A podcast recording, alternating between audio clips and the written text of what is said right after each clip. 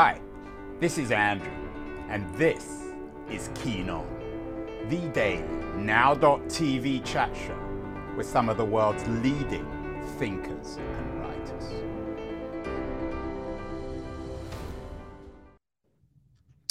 Hello, everybody. It is all. Uh, it is. Uh, why? Why do I always think it's August? It's February the nineteenth, twenty twenty-two. I'm. Uh, for people watching who are regular viewers of the show, they will note a different background. I'm not in San Francisco. I'm actually on Canal Street in Manhattan. So the show is on the road today. Uh, but while we're on the road, we're still talking about the same old subjects that we've been talking about uh, for the last couple of years. Um, earlier this week, I, I, I, did a show with a, a New York based writer called Amy Webb. Um, she has a new book out called The Genesis Code, which is about how synthetic biology, our ability to write and rewrite codes to create life, um, will change our lives. That was the headline, to put it mildly. That's a euphemism. And for those of you who saw the interview with Webb, I was struck with how ill prepared we all are. She wasn't very well prepared for understanding how um, technologies like CRISPR will change the world. And she'd spent a couple of years writing a book. So most of us are, are particularly ill prepared. We live in strange times, very profound change. I also had earlier this week Gal Beckerman, uh, New York Times writer, who has an interesting new book out about how social change happens. He believes that profound social change will come from internet and internet reorganization. Interestingly enough, he began his book with a quote um, from Neil Postman on technology. We certainly live in profoundly um, transformative times. Uh, the British based technologist Azeem Azhar um, has a new book out on the exponential gap, he calls it, uh, how uh, exponential digital technology is transforming everything. And my guest today, um, Jamie Susskind, who a couple of years ago wrote a book called Future Politics Living Together in a World Transformed by Tech. Uh, also uses the word exponential uh, in his summary and I think in his introduction. And he also says that we're not ready for the profound change that technology is going to bring or is bringing. And I'm thrilled that Jamie is joining us from Highbury in North London.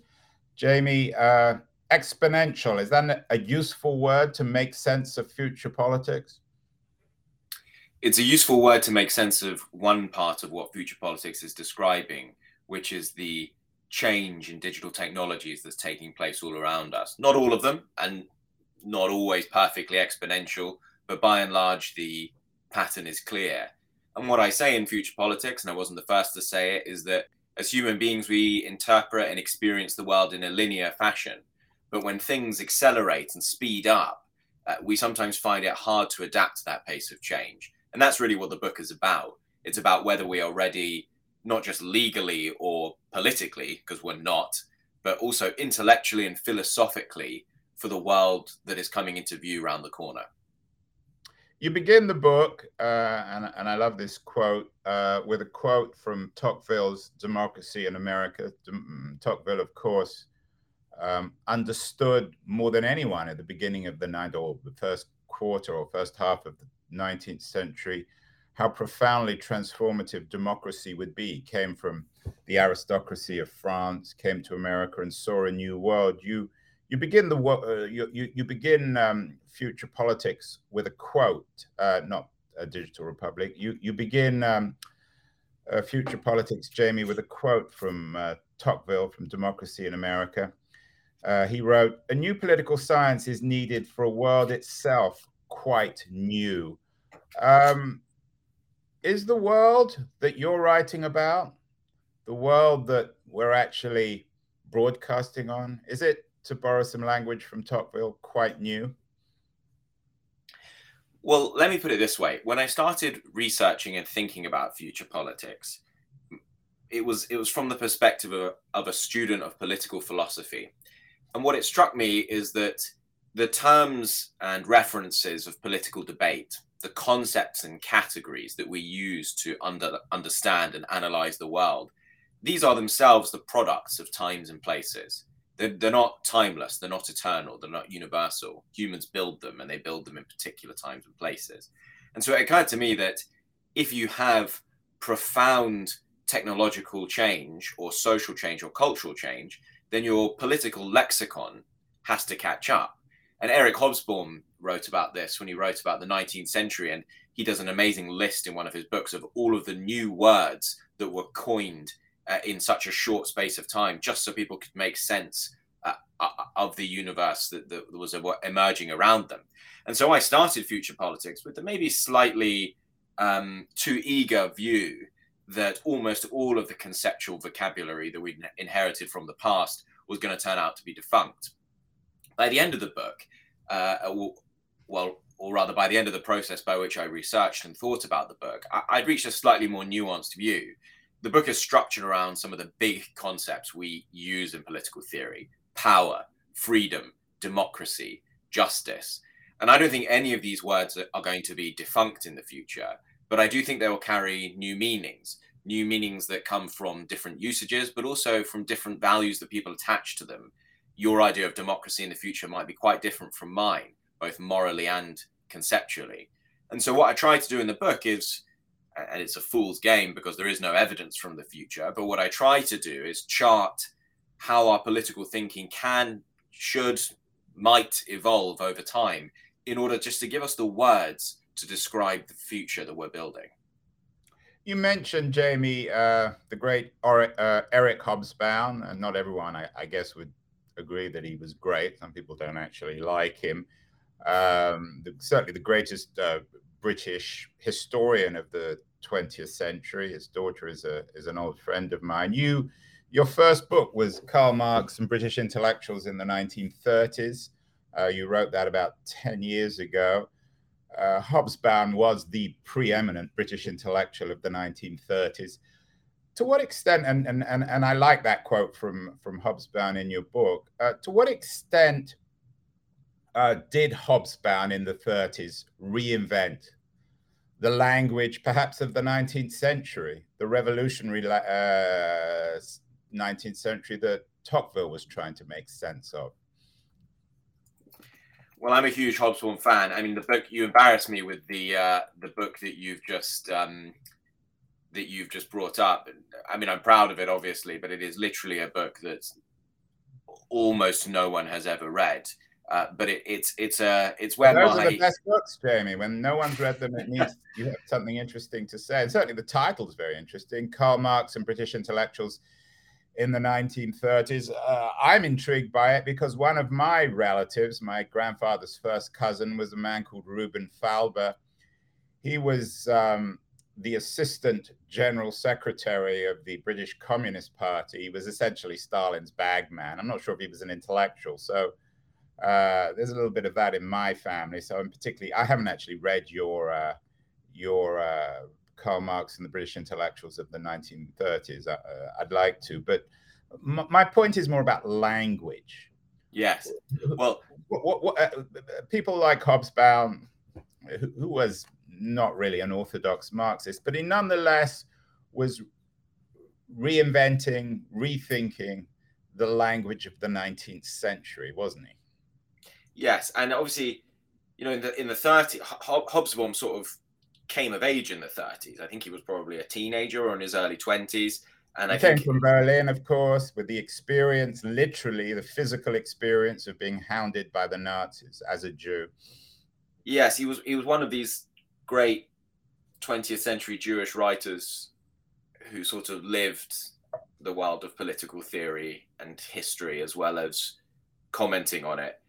Um, th- th- to me, the job of historians I've always been interested in the history of concepts and the history of language.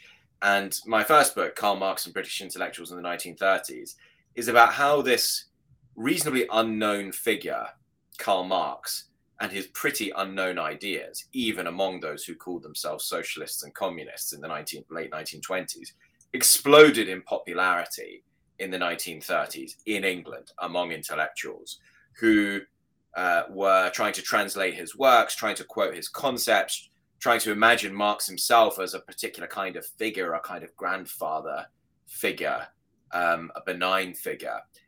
And, I, and in that book, I look at how the concepts that Marx brought into the world uh, began to find their way into the English language and the English lexicon and the way we talk. And of course, it's worth reminding ourselves, and most of our audience hopefully won't need to be reminded of this, but the 1930s was a profoundly turbulent time in certainly in European or global history, massive unemployment of the rise of both fascism and communism, and technologies which were seeming to make us all redundant. So in in an odd way, the 2020s and the 1930s are actually not entirely dissimilar, are they, Jamie?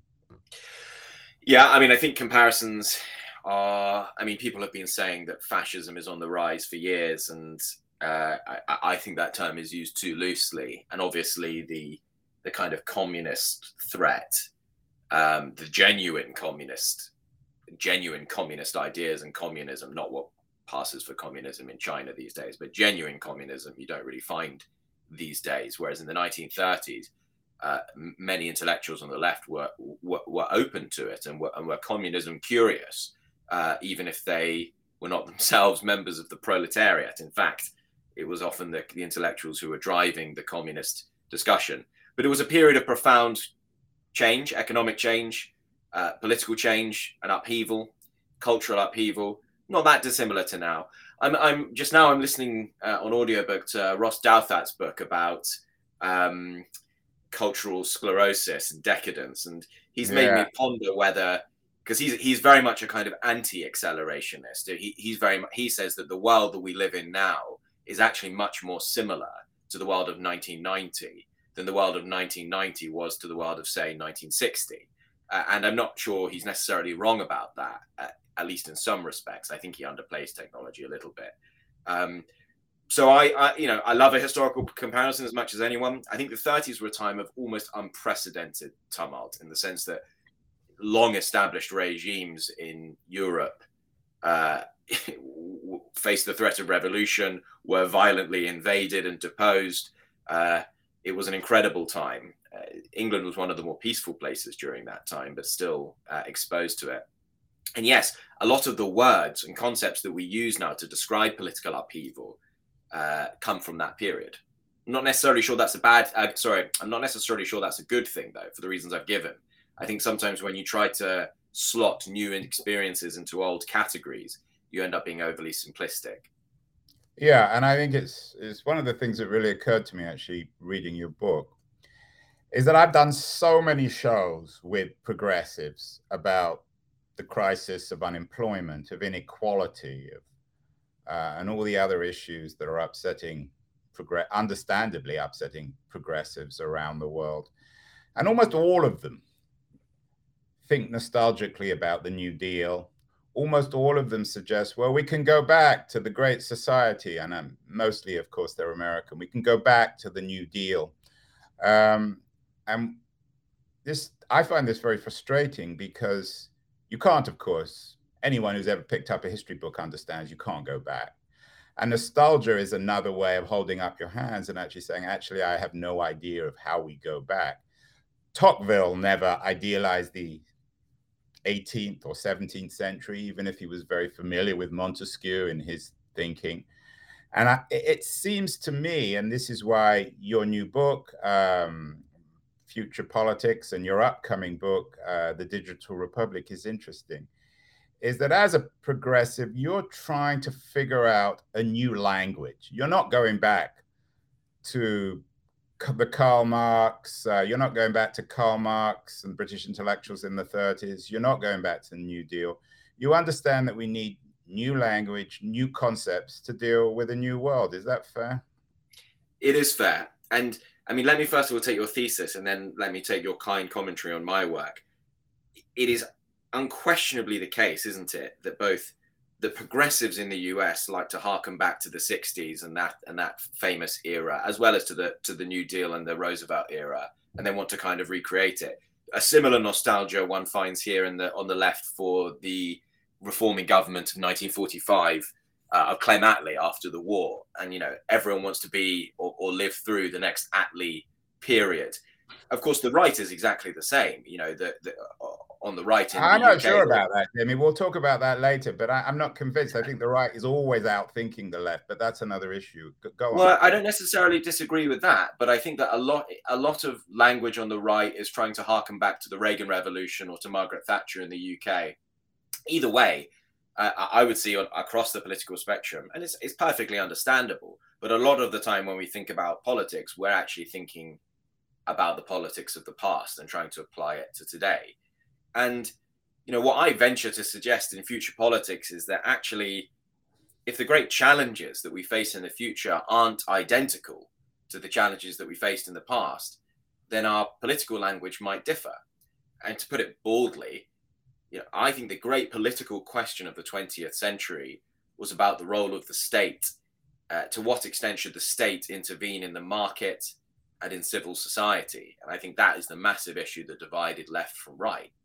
I think at least one of the great political questions of our time will will be to what extent should we live under the control uh, of digital technology and and on what terms? And that is not a debate that easily fits into the lexicon of left to right. You can borrow terms you can bastardize terms but at some point you need to do some original thinking. Yeah i think you're absolutely right i think that's one of the valuable things about uh, this book, Future Politics, is you stress the fact that the old debate is not the new debate. The old debate was about the role of the state, which is why most progressives are still fighting the last war when they think they want to go back to the New Deal or to Clem Attlee.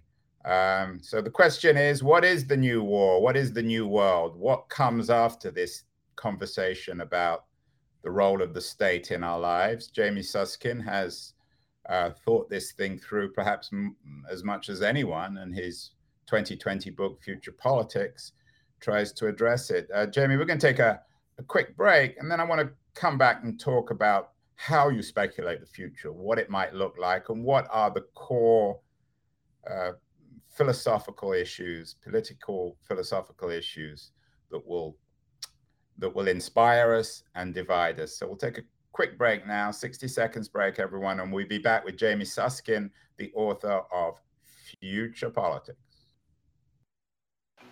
Hi, everyone. Andrew here again. I'm not sure if you're listening or watching or even reading about this Keen On show. I certainly hope you're enjoying it, but I wanted to remind you that there are many different ways you can use to enjoy my Keen On show. The first, of course, is by, in a very traditional way, subscribing to the audio only podcast. You can do this um, using Apple or Spotify or Castbox or many of the other traditional uh, podcast distribution platforms. We're on all of them. And if you want to access uh, all the podcasts together, you can go to my LitHub page um, in their podcast section, which is dedicated to all the interviews. Uh, if you're into watching this, as opposed to simply listening, um, if you follow me on Twitter at AJ Keen, you can watch these shows live. Uh, and you can do the same um, if we're connected uh, on LinkedIn. I'm not on Facebook. I'm not a great fan of Facebook, but LitHub is. And on their LitHub live page, you can watch these shows live as well. Um, in terms of uh, recorded videos, uh, not live, you can see all the shows on the LitHub YouTube page. So, whatever your preference, whatever your taste, whether it's video or audio or text, there's no excuse for not watching or listening to my show. Now, back to Keen On. We're back with Jamie Susskind, the author of Future Politics, who is talking about a new language to make sense of a new world. Jamie, before the break, you said that the the old debate, the old issue in the 20th century was the one of the role of the state and how much that should be encouraged or limited. Um, in terms of industrial capitalism. 21st century, of course, we have a new world. Uh, the world, uh, particularly, I think, of digital technology. How would you describe this world and, and, and how do you imagine the debate changing? What do you think is the central issue or will be the central issue in the 21st century? Well, first of all, let me stress a lot of what I write about isn't about the world we already live in. Plenty of people do that. So, what I try to do is project a number of kind of trends into the future and say, well, if even some of this was true, if even some of this was right, what would it mean for the way that we live together? And it seems to me that a number of interesting things are happening with digital technology. It's not just that tech is becoming more capable, uh, able to perform tasks which we previously thought only humans could do, and in fact do them much better than us. But it's also becoming more pervasive, integrated into the world around us, more sensitive, capable of uh, absorbing information, uh, both physical and datafied, in ways that previous generations wouldn't have imagined. It's becoming more immersive with things like um, virtual reality and the incipient metaverse, and if you combine all of these incipient, James, um, uh, Jamie, that might be a little optimistic. I mean, you're talking about what 2050, 2070, when we we actually live in the metaverse. Yeah, I mean, I, to be honest, I don't think you need to. I don't think we all would need to live in the metaverse for it to be a uh, substantial social development. Just as we don't live in cyberspace, but obviously the the arrival of the internet has quite profoundly changed the way that we live and work and socialize and do leisure and the like. Uh, but I take your point. I mean, the truth is, I don't. Some of these kind of technological predictions will happen much sooner than we expect, and some will happen much slower than we expect. And technological developments, which we can't even imagine, will come along and surprise us. Uh, and we will find some things hard that we thought we'd find easy, and we'll find some things easy that we thought we'd find hard. I don't shrink from any of this stuff. Predicting the future is really, really difficult. But I think there, there are a number of broad trends of the kinds that I just identified. And I think if you project forward, you're living in quite a different world. I call it the digital life world, a world in which we are essentially surrounded by uh, and live our lives through and under the gaze of digital technologies. Uh, for some people, this will sound great. For some people, it, it won't sound great. But the central political thesis of my work is that technologies exert power. They are not kind of socially neutral instruments. Those who design and control and architect and engineer and own the most powerful technologies have power over the rest of us. That power takes a number of forms. I can I can break it down for you if, if, if you like, but it's it's best summarized, I think, in a kind of triad. The first is the ability to write rules that the rest of us have to follow. So whenever you use a, a website or a piece of software, you have to follow the rules that are coded into that piece of technology. You have no choice. Uh, that's why early internet scholars said that code was like law. But of course, in the physical world too, if you imagine a self-driving car that just won't drive over the speed limit or won't park in a disabled spot, or you know, or, or, or won't cut a corner, even if you need to get to hospital in an emergency, that's a world that we're increasingly moving into, a world where rules are written for us and embedded into technologies. The second way is by uh, gathering data about us, which technologies do all the time. And having da- data gathered about us can give power to other people for two reasons. Firstly, they can use that data to influence or even manipulate us. But secondly, sometimes knowing that data is being gathered about you makes you behave differently. So someone just saying, I'm watching you will make you change your behavior, even if they don't tell you to change your behavior. And finally, digital technologies uh, have the, the capacity for what I call perception control. We increasingly rely on them to filter our perception of the outside world, to tell us what's going on out there, whether it's in a news feed or a kind of AI personal assistant or an an algorithmic social media feed. Those who cure, or, or indeed on social media generally, those who curate the world's information have a good deal of influence over what is up and what is down, what is seen as right and wrong, important or unimportant. Uh, true or false. And I say that the combination of all of these things makes digital technology an unusual and potent and pretty new form of power. I mean, it goes without it's saying a new form, Jamie. If we could, but of course, we, we, are just human and we're locked in our own language, going back to your Karl Marx and British intellectuals in the 1930s, if we could bring some of them back to life, maybe Eric Hobsbawm, and he was around today, he might write a book with a title like um, Surveillance Capitalism in the age of digital technology. Of course, uh, Shoshana Zuboff beat him to it. Do you think those kind of critiques, the Zuboff style critiques of what she calls surveillance capitalism, are they themselves archaic? Are they still uh, stuck in the 1930s in the thinking of Eric Hobsbawm? I don't think so. I, I think what Zuboff's idea of surveillance capitalism captures at a very high level, a very high level, is that technologies develop according to the social forms that are present when those technologies are born. And our kind of digital world just now is developing largely according to market principles. Uh, and that's in some ways a good thing because it encourages explosive innovation and entrepreneurialism. And it's in some ways a bad thing because, for instance, a social media platform that is built on market principles isn't necessarily going to be a great forum for deliberation or democratic debate. So I think the the, the kind of cap the kind of um, capitalist skeptical critique of technology is an important one, uh, and uh, perhaps the community doesn't do enough to identify what the alternative to that might be. I agree with that, and that's where there needs to be some new thinking. And I think that you know Zuboff's work is quite closely. And she was on the show, by the way, and I actually blurbed the book. I mean, it's incredibly successful, but I think one of the reasons it's so successful is because it resonated with the New Deal crowd because it made sense in in a language that hasn't really been revolutionized yet, for better or worse. I mean, it's very hard to figure out the new language, as we all know. Yes and no. I mean, what I think we have to say about Shoshana Zuboff is that she coined a new term, surveillance capitalism and it captures a really interesting and important phenomenon of our time. I think if you'd said to Eric Hobsbawm surveillance capitalism in the 1960s, he would have replied, "What do you mean?"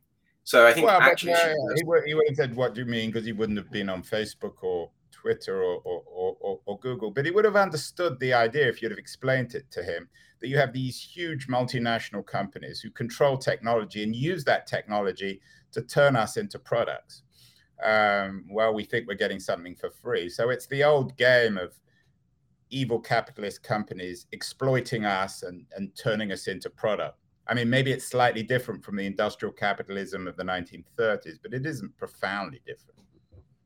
That there are good. Well, ca- capitalism is, the kind of the central economic precepts of capitalism aren't that different. I, personally think that uh, the kind of extractive capitalism that Zuboff talks about is quite different from what was in the 1930s and very well it's a data when you say extractive capitalism you're talking about the capitalism of data where we give facebook our information ourselves they turn it into money and we aren't quite aware of it and they end up watching us that's what surveillance capitalism is yeah i mean actually as it happens in economic terms i don't really object to that so there are people for instance who say uh, we should get paid for the data that we give. But that to me is nonsense. The actual commercial value of our data on its own is almost nothing. The value of data comes when it's combined with the data of millions other, of other people and processed by powerful machines, which is what these commercial entities do. The problem with, to my mind, that, that model of capitalism is, a, is not an economic one or a question of economic justice. It is a problem of surveillance. Uh, it is a problem of having yourself constantly seen and modeled and predicted. And that to me is a political rather than economic issue, uh, a point which I think is sometimes lost.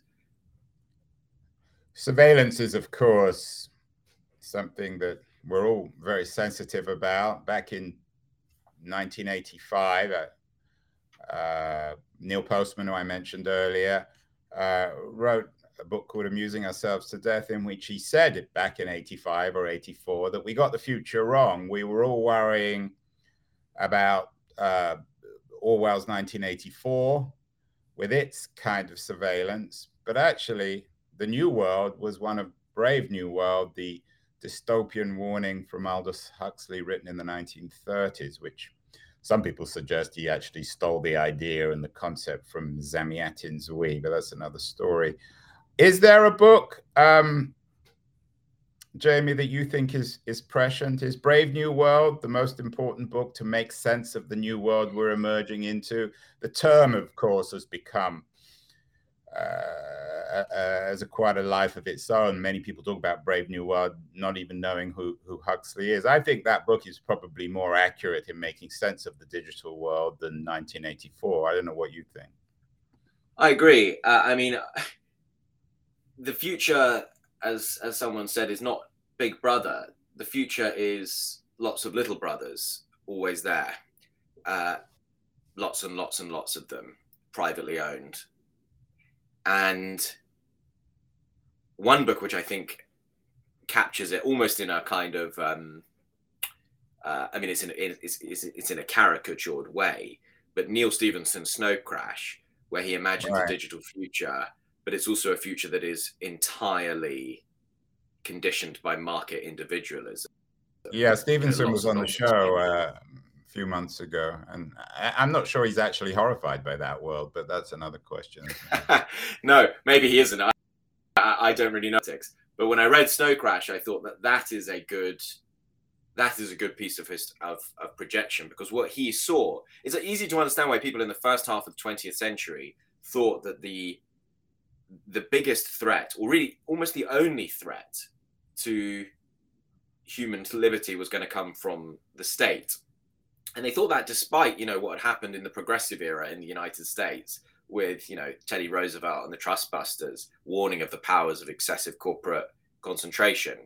But I think what we're living through just now is a world in which you have to beware power in all its forms, not just power in the traditional form of government control, but also the power that resides in digital technology and that is uh, dispersed throughout society in a, in, in a more kind of unintuitive and often invisible way and so I think that the the authors Neal Stephenson, I think, is someone who probably got that a long time ago. He also coined the term metaverse, as your listeners will know. Um, so I find him to be prescient among the the futurist writers that I've read recently. What about prescience when it comes to political philosophy? Uh, we had David Runciman, an old friend of mine, on the show last year. He has an excellent online series on the history of political philosophy. And uh, he was talking to me about his own obsession with Hobbes. Hobbes will, of course, always remain relevant because the state isn't going away, whatever anybody says. It may be less important than it was. Uh, but the philosopher who I thought Runciman spoke most interestingly enough in his series was Hannah Arendt. And it seems to me, well, certainly Runciman's coverage of, of Arendt or his reading of Arendt, particularly the human condition, with her focus on the future of work, uh, seem to be particularly prescient. Do you agree that Arendt is an interesting 21st century philosopher, which may account for why she's in vogue, or are there other figures in the in the canon who you think we need to read or reread?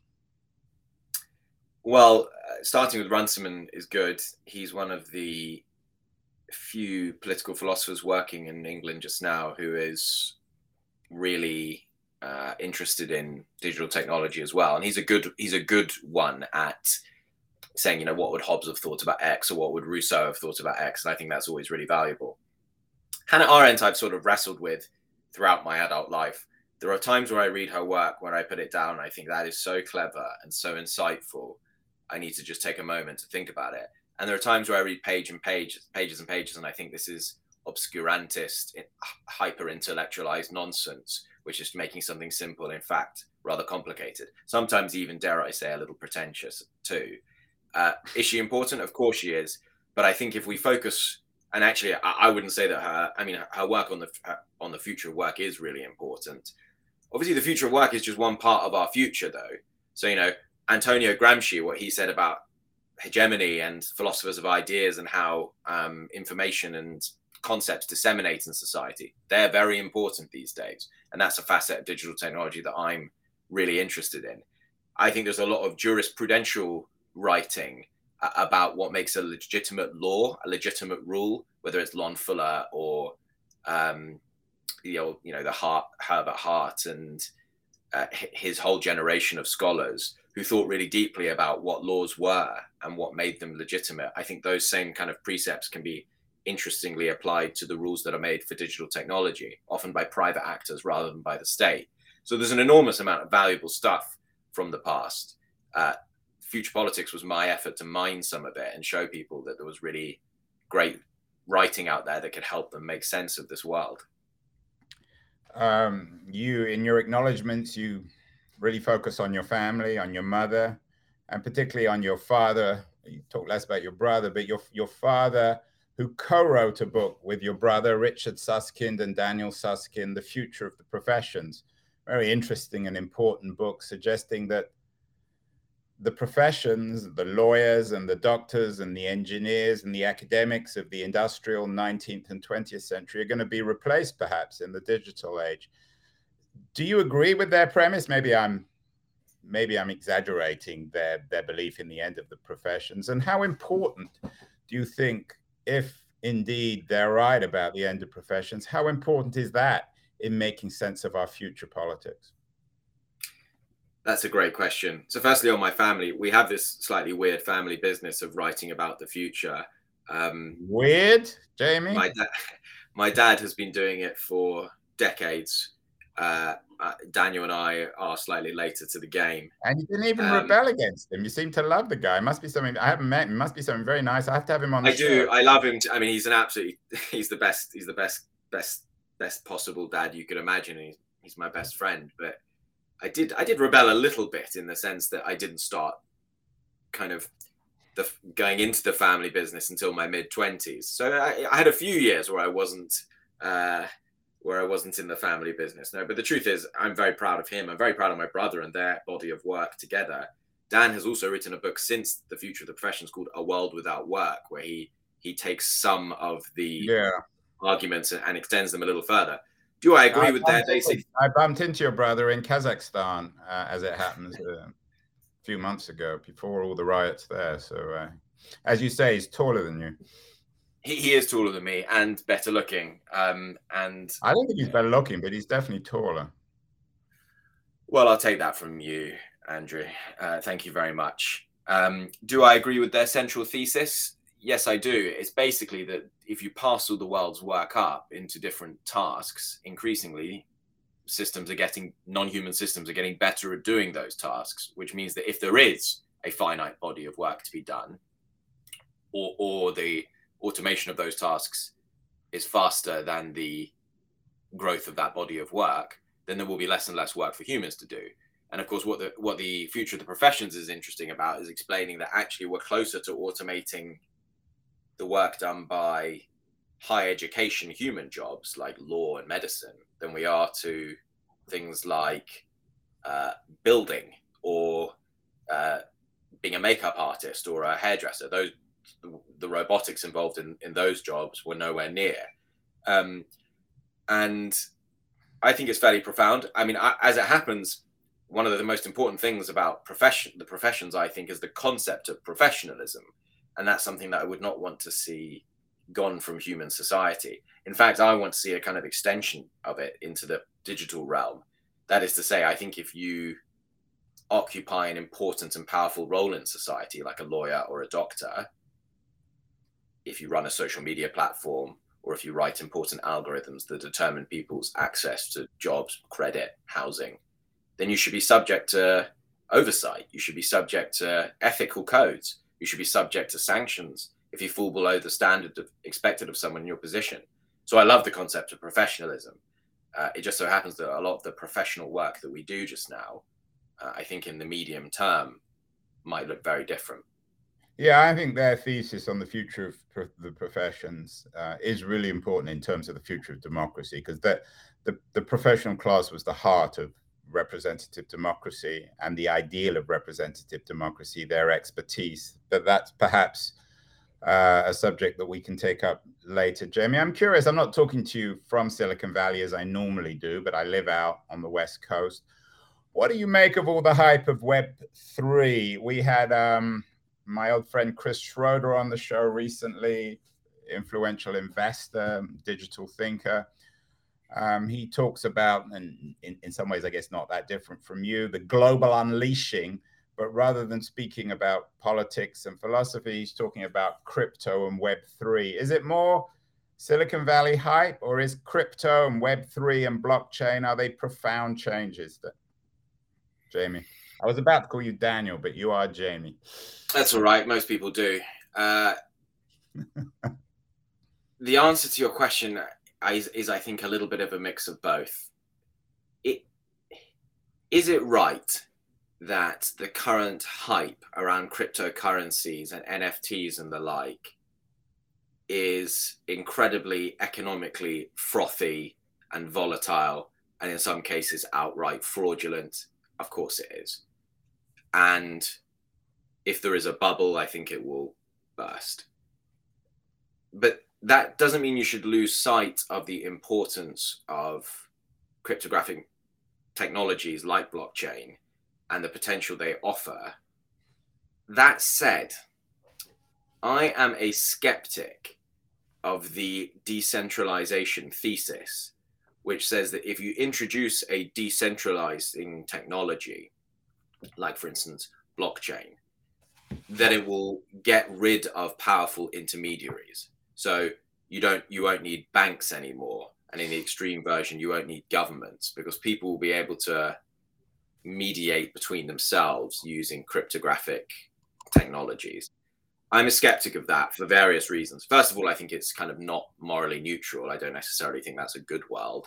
Secondly, I think technologies are more shaped by the world that they're born into than that. So people thought that the internet, which was a decentralized technology, would decentralize the world, but it didn't. Actually, the internet became a series of walled gardens that were dominated by states and powerful corporations. The point being, the internet took on the shape of the world it was born into, partly, as well as shaping that world. I think the same is going to be true of blockchain and crypto. I mean, it's no it's no surprise to me that some, that big banks are themselves offering cryptographic uh, or blockchain products to their clients, which was, of course, from a political perspective, the opposite of what was supposed to happen from the kind of Web three. It's only recently started being called that, but the, the kind of Web three um, folks so I, I, may be a little touchy about this because I've just written a book which is coming out soon, which I don't talk about Web three very much in. And, and the central republic on freedom and democracy in the 21st century, which is a sort of, in some ways, a distilled and and and, and um, shorter version of uh, of your 2020 book future politics although it's got a lot of new stuff in of course. Yeah i mean the, the, new book is more prescriptive. So so future politics was kind of diagnostic. It was asking what's happening and the digital republic says what's happening and what should we do about it. And so yeah, this is dr dr susskind. Who's dr susskind? Oh yeah well quite yes exactly. I mean except no medical doctor. So you're yeah no exactly so yeah. I, I was wondering if you were bestowing uh, a phd but Sorry, say that again. Well, uh, Jamie, we're gonna we're gonna get you back on the show in June when Digital Republic comes up, so you can yes, wear your, I'm looking your forward. uniform then. Finally, or, or perhaps uh, I got a couple more brief questions to ask. You're talking about new politics, new language, new way of thinking, but there are many old things that we seem imprisoned by. You're um, an activist. You're you know, your history is in the British Labour Party. Uh, you thank Tony Blair and Gordon Brown in the book. They helped you with this. Uh, and you're an age old warrior, I guess, within the Labour Party um, as a Jew uh, for Labour's anti Semitism. And uh, I saw a piece recently that's uh, entitled by you I left Labour over anti Semitism. I'm, I'm rejoining with a heavy heart. I don't want to get into anti Semitism in the Labour Party. But it seems as if the issue of ethnicity, which of course Hobsbawm wrote about in the 19th century, the issue of Jewish identity, of race in America, of new nationalisms of one kind or another, micronationalisms, are all the rage at the beginning of the 21st century in an age of digital technology. So, what's happening, Jamie? Why are we going back to ethnicity? Is that again another form of nostalgia or, or is there a, a more concrete rational reason why we're falling back on tribal identities as digital technology does away with geography does away or at least threatens the physical so i agree with you that race, ethnicity, identity are as important as ever. The, the kind of, in most countries, the sort of racialized view of the world, which, you know, Hobsbawm would have known about, which sorts humanity in a, into a kind of hierarchy of races, that's obviously not really in vogue anymore. Of course, you've still got your white supremacists in the States and, and their equivalents over here, but it remains, at least in Europe. Well, Orban, very... Trump, Bolsonaro, Putin. Yeah, I mean, I, am not sure. That, that, some of their politics is rooted in the idea of their. Yeah, no, of course it is. Of course it is. Some of it. I mean, area to everybody else. You've got to you've got to tease out the differences. The reason it's become so important now on the left is for a different reason. It's because for decades people assumed that what justice meant was treating and seeing everyone the same, and you've got that kind of boomer phrase that people often use, which is "I'm colorblind." There's a reaction against that on the left now, which says that actually true justice requires you to see and appreciate and understand the differences between people. To understand that when you are talking to a black person or a Jewish person or a woman or a gay person, that they are uh, in some ways um, the product of their identities and they have a social experience that is unique, uh, good in some ways, less privileged in others. That is the kind of left wing manifestation of the identity politics, which is pretty new and is a, a backlash against a, a decades old, as I say, more totalizing version of justice, which said that true justice is not seeing any differences between people. Uh, so in the Labour Party, what I encountered was not the old kind of, oh, you know, Jews are inferior kind of racism of the right it, it was a different kind. I mean, it's so complicated, but basically, in the Labour Party, the problem was that a kind of visceral and often irrational hatred of Israel spread over into tropes about Jews. Israel being seen not as a kind of plucky state of ethnic Semites, but as a colonial white experiment. Jews being seen not as the recent victims of genocide, but as white privileged uh, in fact one one anti-semite one person said the jews were the, the, the prime financiers of the slave trade which was just is just a false historical claim. But that's the kind of thing that you would see on the fringe. And uh, so left wing the kind of left wing manifestation of judaism is partly based in identity politics partly based in old school left wing anti Semitism, which has existed for quite a while. You know, Jews control the banks, Jews control the, the governments, Jews control the media. But uh, I, I, mean, I agree with your depressing premise, which is that, you know, this stuff hasn't gone away. Um, it's depressing up to a point. I, I mean, I, like being able to talk about being Jewish and, and having a Jewish identity. And I wouldn't want anyone with their own kind of identity to not feel that, they could assert it proudly and even aggressively. The difficulty is when we start treating each other worse because of those identities. We're talking with Jamie Susskind. He wrote Future Politics, uh, Living Together in a World Transformed by Tech in 2020. There's a new book coming out in June that I'm going to talk to him about and future show, The Digital Republic on Freedom and Democracy in the 21st Century. Um, Jamie, is there a digital republic in the world today? Uh, I've written a lot about Estonia. I'm reading more and more about Taiwan's digital democracy. Is there a country that is pioneering digital politics, digital to tech, uh, digital democracy in the way in which America for Tocqueville pioneered democracy in the 19th century?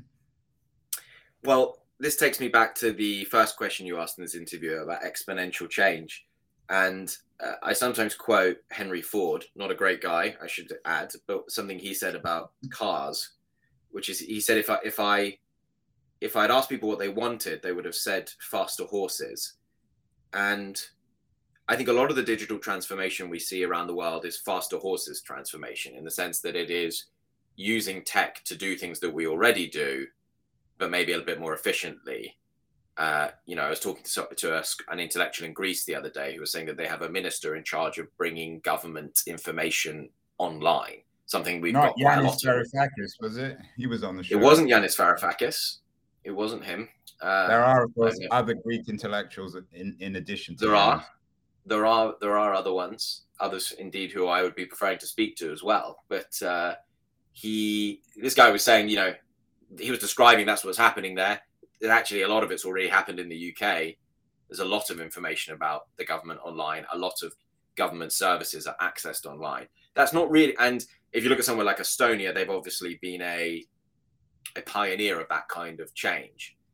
When I talk about a digital republic, I have to be fair and say that actually I don't think it's possible to have a digital republic in the world just now because it's imagining a world of more pervasive, more powerful technology. So it is a forward-looking book, uh, and it is it, it's imagining a country in which, or a, a polity in which, the power of digital technology is principally harnessed uh, for the good of the community as determined through its democratic organs rather than just for kind of the private ends of those who happen to own and control it. Probably the best example of it in the world just now, if I could find a kind of incipient version, would be the EU. Because I think that the EU, for all its massive political problems, and they are massive, uh, is at least trying to govern technology in a way that is consistent not just with yeah vast profit, which is great, but not not not all you want from digital technology, but rather a, a kind of technology of the common good. And you can see bits of legislation coming through, building on the GDPR and building on. Yeah, I mean that that's a fascinating observation. That will be chilling, I think, to some people, and it actually touches on what I think the biggest of all fears in the 21st century, which is technocracy, which is what exactly the EU, for better or worse, is. Uh, it's probably a, a, subject, Jamie, that we can talk about when we, when you come back on the show in a few months to talk about the digital republic. Fascinating conversation, very far-ranging, free-ranging. Uh, your, as I said, your book, uh, Future Politics: Living Together in a World Transformed by Tech, came out a couple of years ago. It's still enormously relevant. Your new book the Digital Republic will come out in June. What else should people be reading? And don't fall back on uh, the future of the professions because we've already done that one. That's the family business. I'll tell you what I've been really enjoying recently. I've been getting into books about the progressive era uh, and mm. Teddy Roosevelt. I'm reading um, Sally Bedell Smith's book about Teddy Roosevelt uh, and William Taft, and I th- and I also enjoyed uh, Melvin Urofsky's biography of, um, oh God, his name's escaped me now. Who was the great progressive jurist, the the, the Jewish Supreme Court justice? Brandeis. Brandeis. it's just completely escaped my mind. I read that recently and really enjoyed it. Yeah. To, to talk about historical parallels, there's a lot there that's interesting. Um, and a lot we can learn from, and also some some key differences. So I'm, I'm going through a bit of a progressive era um, well, and I think that that is important because we're looking for language beyond that. Finally, Jamie Susskind, I'm doing this with all my recent guests to end. Who runs the world? Jamie Susskind, the author of Future Politics. I think in the future, those who own and control the most powerful digital technologies, be they states or corporations, uh, will have power of a kind that we can scarcely imagine today. Chilling. Brave New World, Jamie Susskind, author of Future Politics. Been a delight. We'll talk again in the summer uh, about um, about uh, Digital Republic. But for the moment, everyone who's interested in Susskind's work, go out and buy Future Politics, one of the best books on the future of politics around. Thank you so much, Jamie. Thank you, Andrew. We'll talk again in the in the summer. Thank you again. Thank you.